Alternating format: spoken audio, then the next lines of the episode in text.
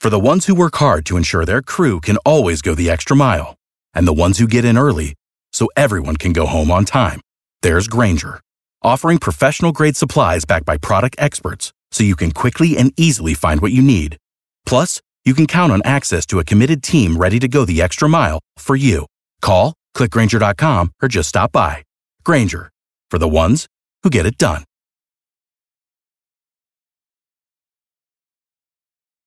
Every team, every topic, everywhere. This is Believe.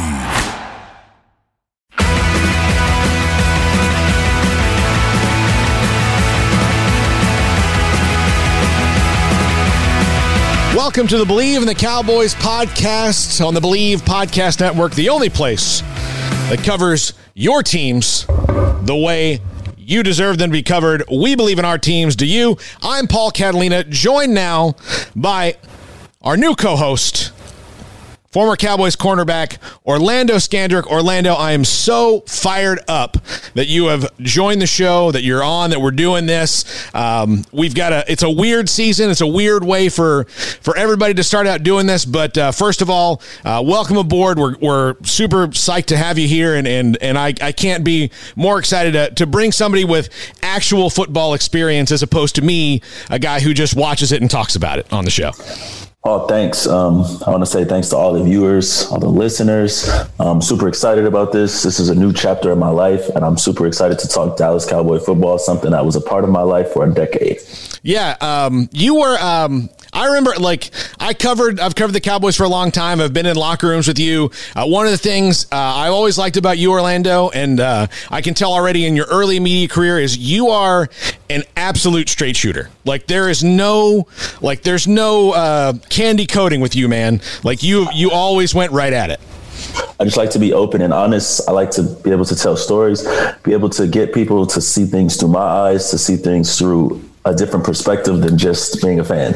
Well, and I think that a lot of times, especially, and you know this from playing there, Cowboys fans are very emotionally wrapped up, as are fans, but there's a unique thing about the Cowboys because of the mystique of the organization. They're very wrapped up in things, and sometimes I think that they cannot see things from the player's perspective. It's hard to do that because you, you I mean, they've never lived it, but it is a unique experience being a Dallas Cowboy, and I'm glad that that we can bring that to our listeners through your eyes because you lived it and uh, did it for you know a, a long, long time. Yeah, um, very true. And at the end of the day, the only thing that matters in the sport is winning and losing.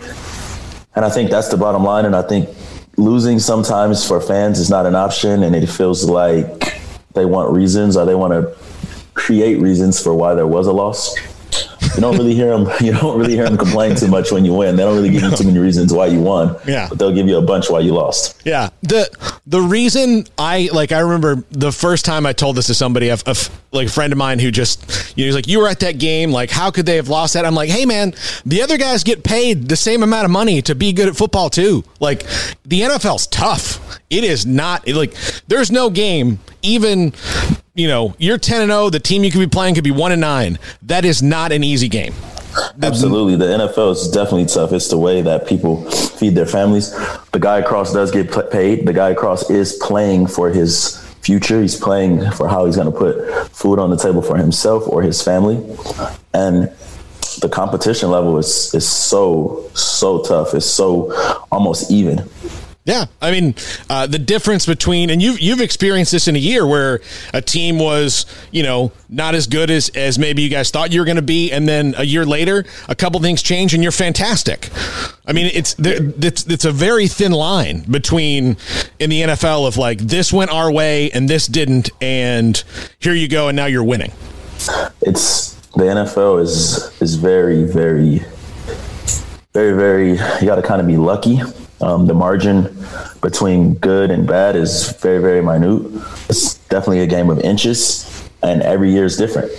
Yeah, I mean, part of it could just be that you're lucky enough to not have a, you know a couple big major injuries to guys that you really need that make a difference, and the other team in your division did, and at the at the at the right time, you win that game, and that flips the whole thing. It's it's it's really wild. I think people like to see this in this like big picture. Is like no, it's little things along the way that can completely change a season. Absolutely. Health is wealth. The team that stays the healthiest, the team that makes the least amount of mistakes is normally the team that's playing in December, late December, playing for something. The team that's playing in January, and normally the team that's playing into early February. All right, let's jump into some of the issues uh, of the day, which is the one big issue facing the NFL Orlando is COVID 19 and their response to it. And this is already coming off I, you know, tensions anyway. I don't know, tensions are the right words, probably is, but I mean, they just ratified a new collective bar- bargaining agreement at the beginning of all this, and then they have to change it. So, um, what is it like in a locker room, anyways, when you do have to discuss the larger issues of a collective bargaining agreement? Which, uh, on this one, you know, the players were, I mean, it wasn't a 50 50 split, but it wasn't far off on, on how they felt about this specific CBA. Um, I've never been in a locker room where you actually discuss the CBA. Really? You normally you normally vote on your player reps, and you trust your player rep to kind of make the best decision. Um, a lot of people think that it's an individual vote, vote player by player by player. Well, it's normally the 32 player reps get together. The player rep normally votes the way that the team votes. But this has been very, very tough because uh, these guys weren't in a locker room together to actually discuss about it. Um, COVID 19 is not something that's just facing the NFL, it's something that's facing the world. I think that, yeah, everyone wants to play football, but in the grand scheme of things, it's going to be the players, the adults, the young men that take this thing the most serious, that don't get each other sick, that don't take the virus and spread it to one of their teammates who spreads it to his young child or his wife or his mother or his elderly grandmother. How would you as a person who is a leader in the locker room how do you how do you have to address that? Because there are some guys that will be you know like no matter what it takes they'll do it. Then there are other guys who are probably more middle of the road and then there's some guys who you know and that's that's the way that's not just an NFL locker room that's any profession. If you worked in a bank and you said listen guys if we want to keep this bank open you know you, you can't you know, you got to kind of social distance and all that stuff. It's the same thing in an NFL locker room. There's a lot of pressure. Guys like to go blow off steam. That can put them in some situations. How do you address that in a locker room as a as a person who's who's a leader and you know wants to convey like, listen, we're not trying to you know rain on your parade, but this year is different. Oh wow! This um, they're a group of men still. This is mm. not college. It's not college. It's not high school. It's not little league. I think that everybody, you know, you talk about what the protocols and what the procedures are going to be, and you just have to trust that you have the right group of guys. That all those guys are going to make the right decisions. At the end of the day, you cannot force anyone to social distance. You cannot force anyone to wear a mask. You cannot. You also cannot force anyone to attend bars, um, house parties, or restaurants that turn into bars. yeah. Uh, uh, do you would you worry more about younger players because, or who would you worry about most in a locker room? This virus does not. I mean, just about people going out, like people not like curtailing I mean, their social life. For me, it's it's it's a tough and a sticky, sticky situation because you want people to not go out and portray their social life, but then you have had some coaches that have gotten it. So mm-hmm. how does that work? How do you know where it came from?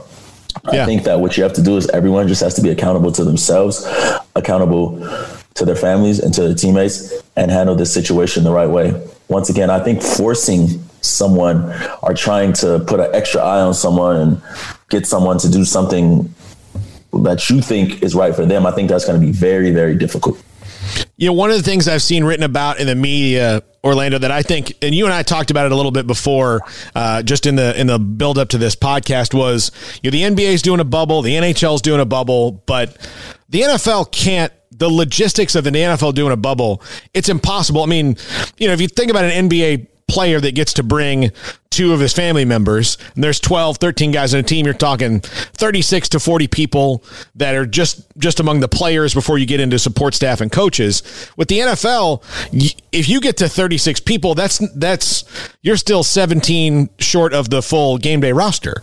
So uh, and that's not even talking guests. So how do you how could you even do that? It would be impossible in the NFL to house an NFL team and coaching staff and support staff all in one place. I don't think that a bubble is realistic for NFL. One, the NHL, they're in a bubble. They're also in the playoffs. Mm-hmm. The, the NBA, they're in a bubble. It's also not the full league, and they're going to be in a playoff shortly after they play the six to eight games, I believe it is, mm-hmm. to finish the season. How do you realistically put NFL teams, put 32 teams in a bubble from training camp, play 16 games, and then move into the playoffs? That's four to six months long. I don't even think that's realistic. Yeah, and uh, you know you're also talking about you know they're the rosters aren't at 90, they're at 80, but that's still 80 people you'd have to have in there for a month. I don't you even know. look at the, the, yeah. the I don't even look at the roster size. Yeah. Because at the end of the day, it's not realistic to ask someone to be away from their their family, their children for four to six months. Per se, you do put them in a bubble and you can only bring two family members. If you have a wife and two kids or three kids, what do you do with one of your children? Yeah. Well, what do, and, what do you what do you do about school? Yeah. Can't do it. I mean, it's yeah, it's impossible. Yeah, it's impossible. And and look, with the NBA, like you mentioned, the NBA is in the playoffs right now. It's the summertime. You know, kids wouldn't be in school at this exact moment for the most part anyway. And then once the teams that get into the playoffs get in the playoffs, you know, the families can leave and go back, and they're not going to be apart that long, it would almost feel like kind of a normal thing where they're just on the road for a few weeks, you know, during the year. So that that wouldn't be that bad. But again, you're talking about August to to February. Like it's just guys would go you would just just go nuts not seeing your kids for 6 months, I would think. Yeah, I don't even I don't I don't think it's it's too many people. 32 yeah. people, 32 teams, 53 players it's it's too many. That's that's that's sixteen hundred and ninety six people right there alone.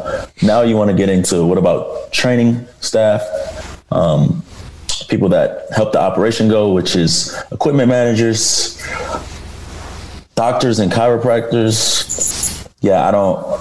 I, I don't see it, Paul. Yeah. Well, and then like some people uh, may not know this. Like you might have your own guy that you go see you know, for for a chiropractor or massage therapist or whatever. Your own person that's not in the yeah, building. Uh, that that possibly, but sixteen hundred people in a bubble, and you're saying thirty two teams. You would have to play games on more than just Friday, Saturday, Sunday. Yeah, and there would that would create a competitive disadvantage.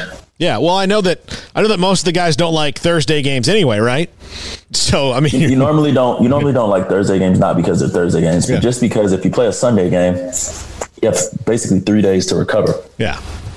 Well, yeah. So, is is are there going to be some teams that just have a different schedule all the way around, and then what happens when you come to the playoffs? There's there's more questions than answers when it would come to a bubble. To me, like you just it's just completely impossible. Like you could maybe do a bubble when a team got to the playoffs, you know, when you're down, but I, I don't even think like by that time, what good would that do anyway? Yeah, I think it's more realistic when a team gets to the playoffs to do a bubble yeah. because it'll be less teams in the playoffs. But I just don't think, all in all, that's a reasonable like option. That's a I don't think that's a realistic option. What is the challenge of this these teams not having off-season workouts together, especially rookies who are for a lot of teams expected to come in and at least contribute because there's you know they were drafted because they were down that spot on the roster and they, they may not have you know a guy in front of them to to be a buffer zone for a year while they they learn how to be an NFL player the challenge is going to be all around just getting your body ready. For a college player, your season is normally ending and you're getting ready for a bowl after Thanksgiving. That's the when you're getting into December for the NFL, you're getting into the big time games. You're getting into the games that are going to decide seeding, who makes the playoffs and who doesn't.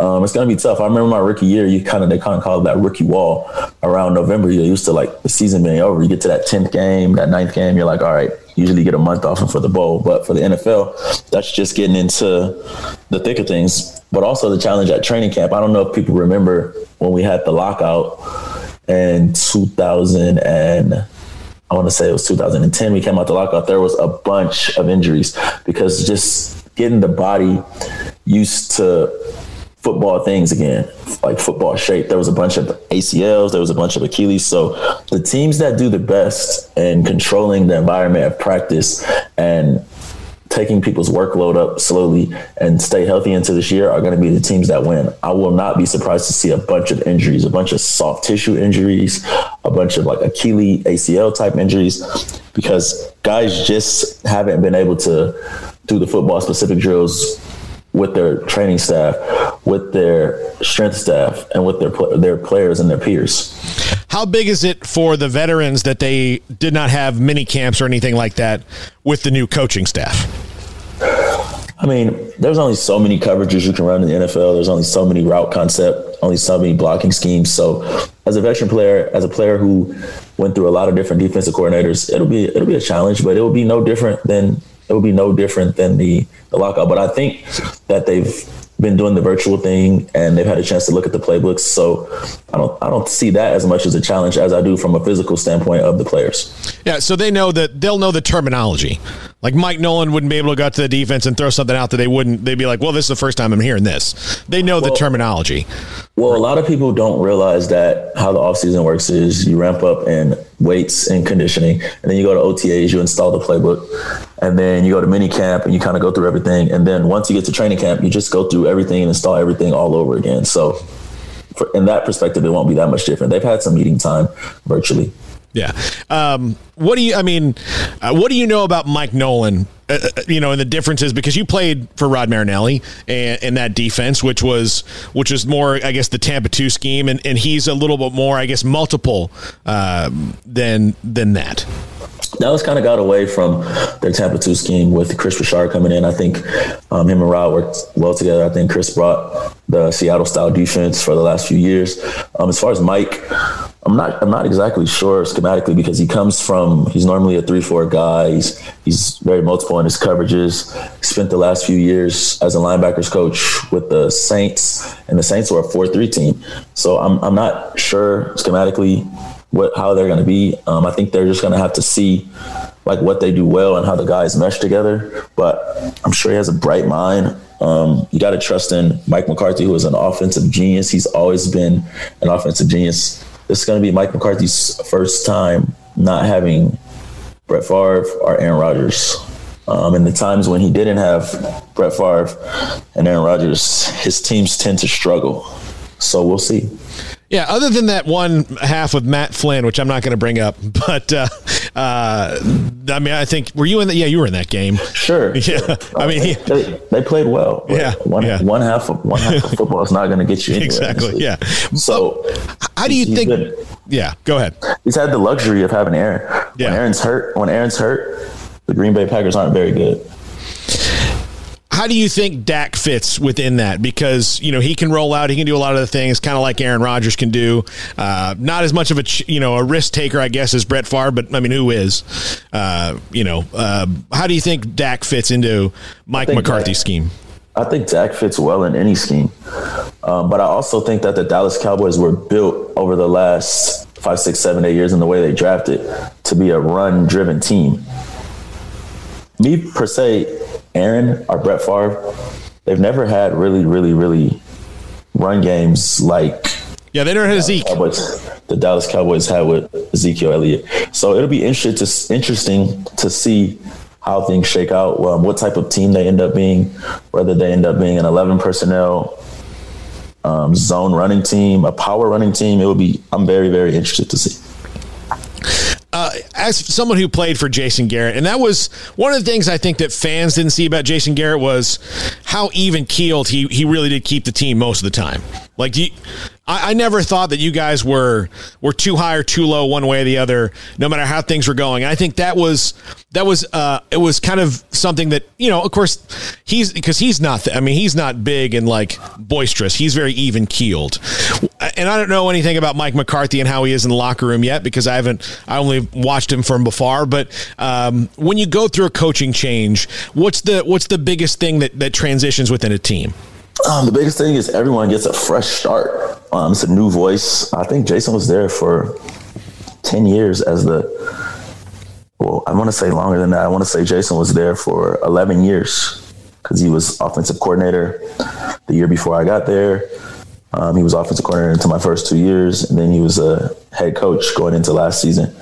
So I want to say he was there for, I take that back. He was there for 12 years, 13 years maybe. And, um, you know, that sometimes the voice gets old. Um, I think Mike coming in, it'll be a new voice. Um, it'll give people a chance. It'll give people that maybe didn't fit into the last scheme a chance to show that they can fit into this scheme. Um, it will give players like Dak who are hungry, you know, playing for something bigger than just the season or the year.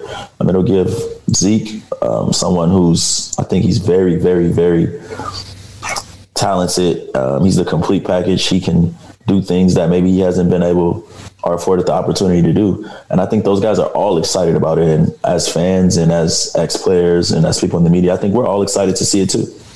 Um, you know, and, and look, it uh, it killed Jerry Jones to have to to make the coaching change. I mean, he, the Garretts and the Jones family are really tight, uh, but Jerry does not enter into these things lightly. I mean, he's um, he is he I think people people do see him one way, which I think he wants to see them. He you know he likes being the big voice and he likes all that stuff. But um, from a player's perspective, I've I've never once heard a player complain about Jerry Jones as an owner, and that's pretty rare because even the best owners in the league, there's always somebody who has something to say about him or is mad at him. That didn't happen about Jerry. Like he's. Um, I think I think people respect Mr. Jones a lot. Um, I'm sure people have had gripes or things in the past, but he's the owner of the team, you know, no, and he's a man at the end of the day. Two men or two people aren't always going to agree. Um, but in the grand scheme of these things, it was a change that had to be made. It's a results business. Um, the Dallas Cowboys are a team that's built on winning. Um, nothing else matters. The only thing that matters is if you win. And the ultimate goal is to win the Super Bowl. And if you're not getting closer or you're not making progress towards there, towards there, there has to be a change. What's the? I mean, obviously, you just mentioned the goal of the Super Bowl. From a player's perspective, when you set that goal and you're and you're not getting there, what what's that like? What was that like for just you you personally to to have that and like keep having to chop wood away at that? But that's life, you know. No one has reached their their pinnacle or their ultimate goal. So you just come in every day and you try to approach it. And you try and get better every day. You try to be the best player you can. You try to make the right decisions on and off the field. So you give your chance of you so you can give yourself a best your best chance of having a great career. Um, obviously, coming away and playing 12 years as I did myself, and only making it to the conference championship game and never winning a Super Bowl is kind of a letdown. Um, I've even when you look through high school, I've made it and didn't win a state championship, but made it to the championship. When I go to college, I didn't win a national championship, but we were undefeated and, you know, we reached our pinnacle. And then when I get to the NFL, I only make it to the AFC championship game. And that's not even with the team that I spent the decade with. So it's, it's kind of when you look back, one of those things that you wish you would have done for for you personally having gotten to play for a couple other teams is it different being a cowboy than it is being a chief or uh, a redskin or anything else? Uh, being, being a being a cowboy it was it was special to me. I was drafted there. I got a chance to you know meet a lot of great people. I kind of grew up in that organization. Um, it was more than just being a football player. It felt like a family um, for these other teams, it just kind of felt like a job. I really enjoyed my time in Kansas City with Coach Reid. He was a fantastic coach. It was a guy that coached against me for a long time, and I got a chance to play for. Um, as far as playing in Washington, it was it was very very different. The culture was very very different. Um, I don't I don't really think that I fit in. Um, it was a, it was a long way away from home. I spent some time as you know, even being a grown man in his thirties, just getting homesick, being on a totally different coast. Um, and my time in Philadelphia, it was it was kind of just a job, and also I was on, a, on the East Coast, kind of homesick. But there was nothing like getting drafted for the Dallas Cowboys, um, being a part of that organization, and you know, winning division titles, and just the time that I spent with spent with the guys, the good and the bad. You started the Boise State wave, didn't you? I wouldn't say I started the Boise State wave. I would say that the Cowboys gave me an opportunity mm-hmm. and I took advantage of my opportunity. I wouldn't say that I started the wave though, because the other players that were drafted from Boise were very, very good and they're all right. Well, I mean, I just um, what I meant by that is like they drafted you, you fit in well, and then it like that was they, you know, some some teams have colleges they just trust to develop players, and the Cowboys feel like, you know, if there's a guy they like and it's a Boise State guy, it's it maybe it's one of those things that's just okay. We trust that he knows what he's doing when he gets here. Uh, maybe I'm wrong about that. It just seems to me like I mean, they, DeMarcus DeMarcus was a very very high pick. Yeah, um, I think you draft him wherever he's coming from. Mm-hmm. Tyrone Tyrone was a was a high pick too, his top hundred pick. Um, and then when you look at other guys that they've drafted from Boise, Leighton, first round pick, yes, talent, talent, and and then there's me, and then I, I think there may have been some other guys in between, but the receiver, I don't know that that hasn't really. He's been hurt, yeah. Cedric Wilson, yeah. So, and then you get Kellen, who wasn't an actual draft pick. He came over with the offensive coordinator. So, and he's turned into an offensive coordinator. So I don't just, they've had a chance to be in a position to draft some very, very good players from that happen to be from Boise State. But both Tyrone and DeMarcus, they were junior college guys. So they didn't mm-hmm. even spend as much time at Boise State as my, as myself. Yeah. Um, what uh, were you? You the undefeated was Kellen your quarterback that year? Who was your quarterback? Or was it? Um, it was not Jared Zabransky. Zabransky, I, that's right. Yeah, I, yeah. I, I never got a chance to play when Kellen was the quarterback. But Zabransky was fun to watch, man. I loved watching those teams. You guys had a, you guys were fun. That was yeah. I got a chance. I got a chance to play one year with Jared. Um, it was great. Yeah. Um, I loved it. Yeah, you guys were fun. I, I love watching those teams. I love watching Boise State now. This is always fun to watch. They're never dull. Um, all right, so um, as we're, I mean, we're we're getting close to to, to about our, our time here. I don't I don't want to to cut it off too short, but um, going forward into this season with all this extra stuff, how do you? Focus on just the task at hand when you're at work? Is that or is that the escape for guys to be able to just go to work and not worry about it until they have to worry about it? No, you're gonna have to worry about it. COVID nineteen is a real thing. I yeah. think everyone's gonna have to just follow the protocols, take the test, wear the mask, and just find a way to focus. You're gonna have to take it serious when you're there. You're gonna have to disinfect your hands, wash your hands as much as possible, and you're gonna have to take it serious when you go home, when you're with your family, when you're with your kids. What do you think the uh, the hardest thing will be differently this season, other than COVID? Like, is it just the COVID nineteen, or is it the fact that there are you know other things like lingering out there about you know maybe the season gets cut short, maybe all these other things? Do you think that will hang over people's heads at all?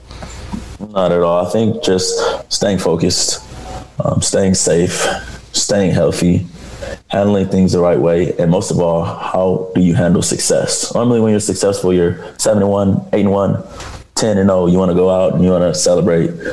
You want to party. You want to get a drink. You're not going to be able to do those things. You're going to have to stay focused, stay locked in, and you know trust the process, and also protect yourself against COVID nineteen. So, is one of the keys finding a, a, a way to to relax that is outside the what you would normally do? Yeah, you're gonna have to stay quarantined. The whole world's quarantined until until this thing slows down, until they find a reliable vaccine, until they're able to control this thing. You're gonna have to stay quarantined when you're not at work. What was I mean? Was it? I mean, other than like going out and you know, having a drink like everybody does. Was there something that you did that would kind of keep you zen while you were playing? I mean, you're not going to be able to go out and get massages. Yeah. Um, you're not, not going to be able to have your your typical Friday um, position me, uh, meals like going out to dinner. And you're just not going to be able to to go get a drink after the game. And for some people that like myself, my kids lived in California, so I was a big using my off day to travel back and forth to California. You're not going to be able to do that. It's not. It's not really safe to do that right now. Yeah. So, um, when you, yeah, I mean, like, how uh, how often would you get to do that to to go on an off day and, and see your kids? Well, whenever I felt, whenever I felt okay. like it. Yeah. So yeah, so now that's that's kind of out the window. That's it's, def- it's, definitely out the window. Not yeah. kind of, definitely. Yeah, and uh, routine is pretty important when you when you get into the season and, and being able to have those things. So that's I'm, I'm I'm very curious to see how how people adapt and do that because you can't like again you know I don't have kids so I, I don't know but I can just imagine that if you're used to seeing them and used to having that time where you can say like look I don't have to I don't have to watch film today I don't have to think about you know Aaron Rodgers today I don't have to think about all that I can just go and be with my kids that's going to be a tough thing for a lot of guys to to to get over. Definitely, um, you're definitely gonna have to, to figure that out. You know, especially especially guys that have um, children from previous relationships. it's going to be tough tough to to figure out how you're going to see your child. As far as no preseason goes, how big a deal do you think that is? Preseason is just um, one of those things where you get to get to get a chance to get in the swing of things. You also get a chance to see these younger players, these rookies, these first and second year players that haven't had a chance in game, like game like situations, and just not practice situations. So that's I think it's going to hurt those guys the most. Yeah, but um, for a veteran, if you're in the league four or five years, are you sad that you don't have to play those four games? Not at all. You hate preseason. yeah, I hate I hate preseason. I'm not even a player. I don't even like it. I like. I mean, and part of it is just I want it to count, and not that I don't enjoy watching the younger guys play. It just at a, at a point, you know, you're you're just kind of watching. I don't know. It's it's to me, it's it's almost like watching practice you know, for, from a from a fan perspective, because it's very, it's very, very, very, very like helpful for guys. If I'm, I can just go back. You, Victor Cruz doesn't become Victor Cruz if he doesn't have preseason. Yeah, that's true. Um, I don't know if people remember his story. There's a lot of guys that got a chance that were just gamers that maybe didn't practice a lot. Maybe they were injured a little bit and they got in that fourth preseason game and they kind of, you know, made it into something. All right, I'm going to try to do this every podcast. I'm going to try to to throw you a curveball question just so I just maybe for my own enjoyment Orlando, but just cuz I'm curious about it. Was there a receiver because you're a cornerback in the league that you faced that you would get extra jacked up to face over maybe everybody else? Victor, uh, really? Victor Cruz. Um, yeah, he was he was the top slot receiver for most of my career. Um, I was I loved I loved facing him. Um, I loved facing DeSean Jackson just because we have a long history of like being childhood friends. And then there was certain people like Calvin Johnson. You knew that he was going to bring it. That Megatron name was definitely it, it. It describes him well. He was he was built like a almost like a transformer. He was just never seen anything like it. Yeah, uh, I, I still, uh, he and of course he and Dez got screwed on the catches more than anybody else I think ever has. Uh, his touchdown that he just put the ball on the ground. I still always, I mean, I, will never understand that that stupid rule. But, uh, but yeah, I uh, I wanted like Victor Cruz for you. I mean that that was that was a pretty good little matchup you and him going it back was. and forth. It was because you you both weren't. I mean, like he was, you know, obviously uh, undrafted, you know, undrafted guy who who came up. I mean, you were in the third round, right? Fifth round. Fifth round. It had nothing to do yeah. with where we were drafted. Yeah. We never one time lined up and said, "Are you mad you didn't get drafted? Are you mad you got drafted?" I think none of that matters when you're when you're in between those lines. I don't care where you came from or how you got there. Um, it's just it's production. It's a production based business. So, so it's not like it wasn't like a chip on the shoulder thing. It was just no. We definitely had chips on okay. our shoulder, but it wasn't. Know, when it was time to play, it was time to play. You know, the draft only matters the day of the draft. You know, once you're on the team and into the season, no one cares about that. You're playing for something bigger. Yeah. Well, and and DeSean Jackson's just the fastest human being there is. I yeah, very talented. Very so, but smooth. Did, but do you know that since you grew up with him? and you knew him, was there like a little extra, like I knew I, I know what I have to do to like make sure I don't, you know, he doesn't just run straight past me? Uh, not, not at all. I mean, I okay. wasn't, I could run a little bit of my own, right? Yeah, I know. But I mean, like, do you have to, just because he's a straight, I mean, because of his speed, you know how to like, did you know a little bit more about him because you grew up with him? Like was I mean, it? I knew I knew his mentality. Yeah. I knew what what he was what was going to be his mentality and his mind frame every time I lined up against him because I just knew what he was about. But as far as like doing some extra, no, I wouldn't. I was the same studying. Yeah. You know. Yeah. All right, uh, Orlando. This has been this has been fun. Anything else you want to get into before we wrap it up? No, there isn't. All right, uh, Orlando so happy to have you on board here on Bleav in the Cowboys. Please like and subscribe wherever you get podcast, iTunes, Spotify, uh, wherever it is. Please like and subscribe us. We are going to be back uh, on Friday. We'll do this twice a week. Um, and during the season, we'll kind of have a preview uh, episode, and then we'll have a wrap up episode depending on the opponent every week and when they play. You know, so if it's a Monday night game, it'll be on a different day. But that's that's our plan so far. Uh, as long as there's a season, uh, that's what we're going to do. And so far, so good when it comes to that. Orlando, so great to kick this off with you. Super excited about it. Please, again, folks, like and subscribe. This is the Bleav in the Cowboys podcast. I'm Paul Catalina. He's Orlando Scandrick. Have a great week, everybody.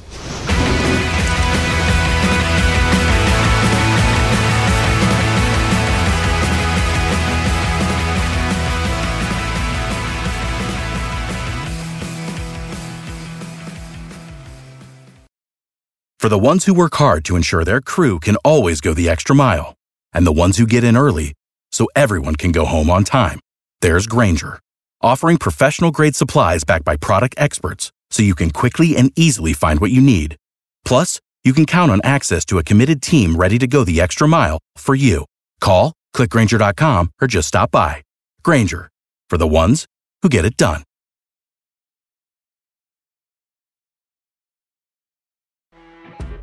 You know, when you're listening to a true crime story that has an unbelievable plot twist that makes you stop in your tracks?